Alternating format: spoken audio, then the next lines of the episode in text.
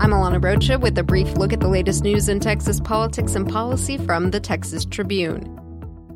Former U.S. Housing Secretary Julian Castro is celebrating another solid primary debate performance.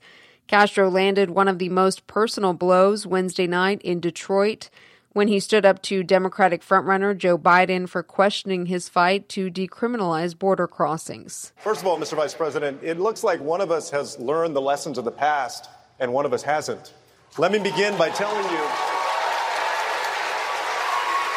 Let me just start out by answering that question. My immigration plan would also fix the broken legal immigration system because we do have a problem with that.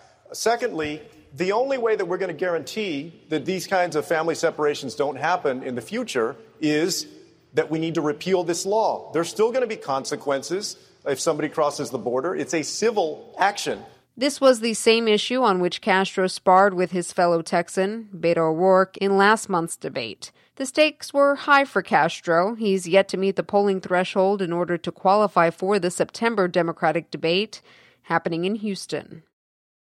As for Texas Republicans, a new super PAC has raised almost $10 million in two and a half months. Engage Texas launched in mid June to recruit new GOP voters ahead of 2020. The group's donor list touts some of the party's top financial backers in Texas, and its 17 person staff includes Governor Greg Abbott's former deputy campaign manager. Engage Texas reports having already opened offices in Austin, Houston, and the Dallas Fort Worth area, with organizers dispatched in 12 counties across the state.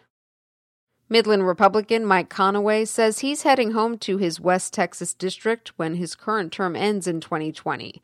After 15 years on the job, Conaway plans to retire from Congress.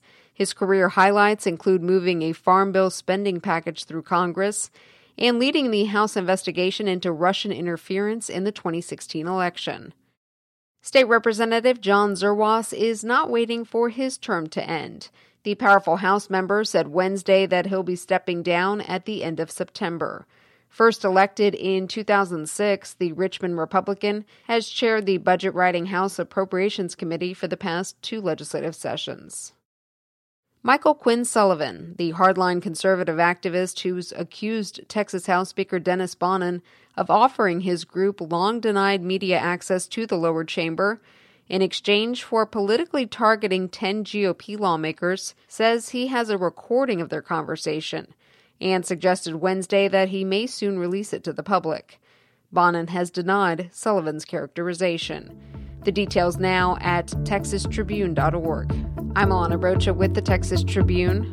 You've been briefed. The brief is sponsored by the Texas State University System. The Lamar State Colleges in Southeast Texas have reduced tuition 25%, the lowest level in 10 years. Learn more at tsus.edu.